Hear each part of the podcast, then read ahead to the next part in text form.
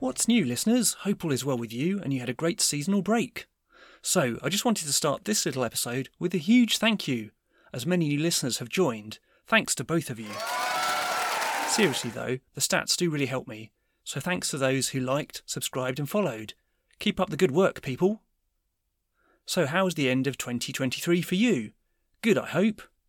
I hope you achieved something of note during last year, and at the beginning of this year, if you stayed relatively sane, didn't fall out with anyone, and managed to get your bins out on the right day in January, you're already on top of your game. In fact, if you achieve that level of efficiency, you did pretty well. You probably deserve an award, perhaps an OBE. Seems like they're quite easy to get these days, if you're friends with the wrong people. Politics has been interesting recently.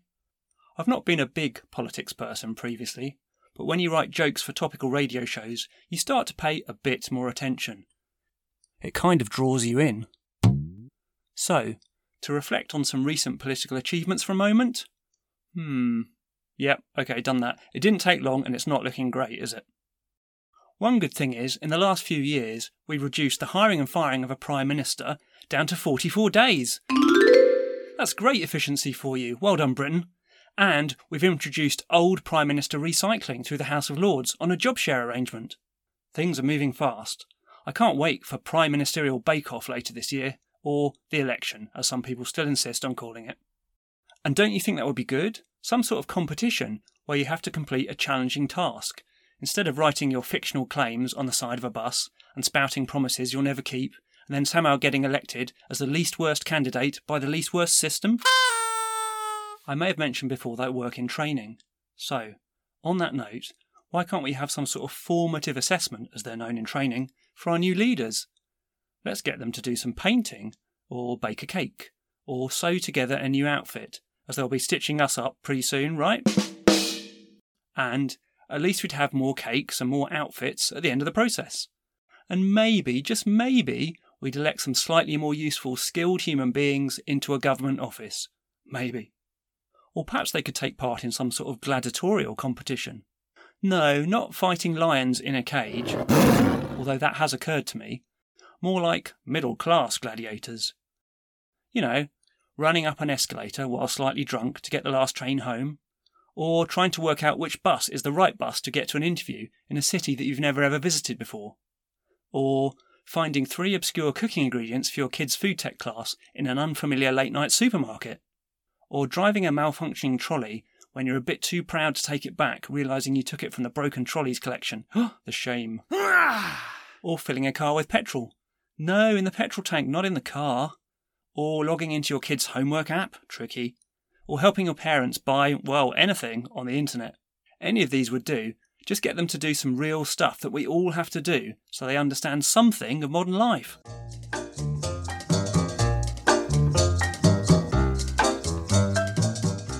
Okay, so just before the joke bit, I wanted to mention I've also made a new thing on video called the Donkey of News. I'm going to tell you a little bit about it, but don't worry, no actual donkeys were involved or harmed during the process, I promise. So, the Donkey of News, that's the music we use for it, is a small YouTube project where I read some of my recent news jokes to camera wearing a sweaty latex donkey mask in front of a green screen background. Yeah, sounds really great now I've described it that way. When I made it, I was quite worried that I might have an allergic reaction to the latex and be found unconscious, dressed as a sweaty donkey, which kind of takes us back to politics a few years ago. And yes, you can laugh about that, as that bit didn't actually happen, and I have survived. And you can find a link to the Donkey of News in my podcast notes. I hope you enjoy it. If you do, let me know, maybe on Twitter. I might even make another episode.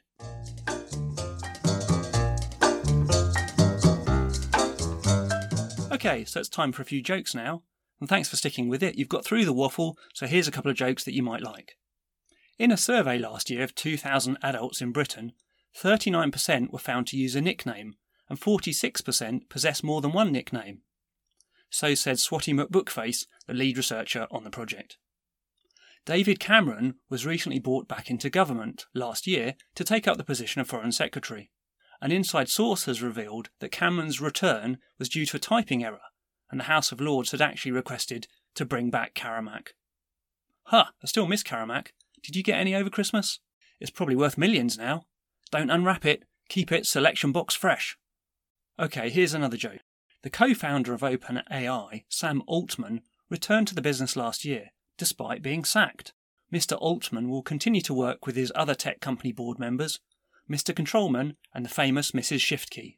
Oh, and by the way, for a Mac user, I guess it's not Mr. Controlman, I guess it's Mr. Command Key. Anyway, let's finish with a couple more. So, dentists have now been offered extra funds to health check animals given as gifts at Christmas. But some have refused the money as they won't look a gift horse in the mouth. I've recently bought a new electric car, but the range isn't great. Perhaps I need a longer cable.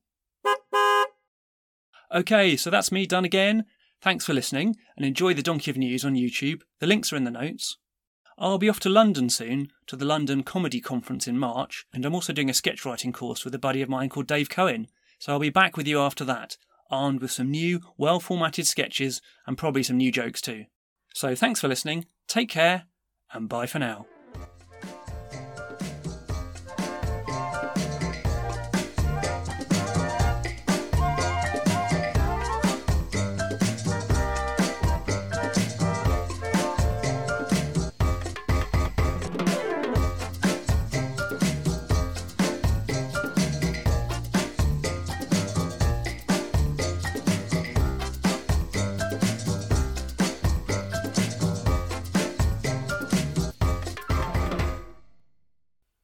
Okay, it's credits time, so thanks again to Uppbeat.io for sound effects and the artist All Good Folks on the same platform for our lovely theme music.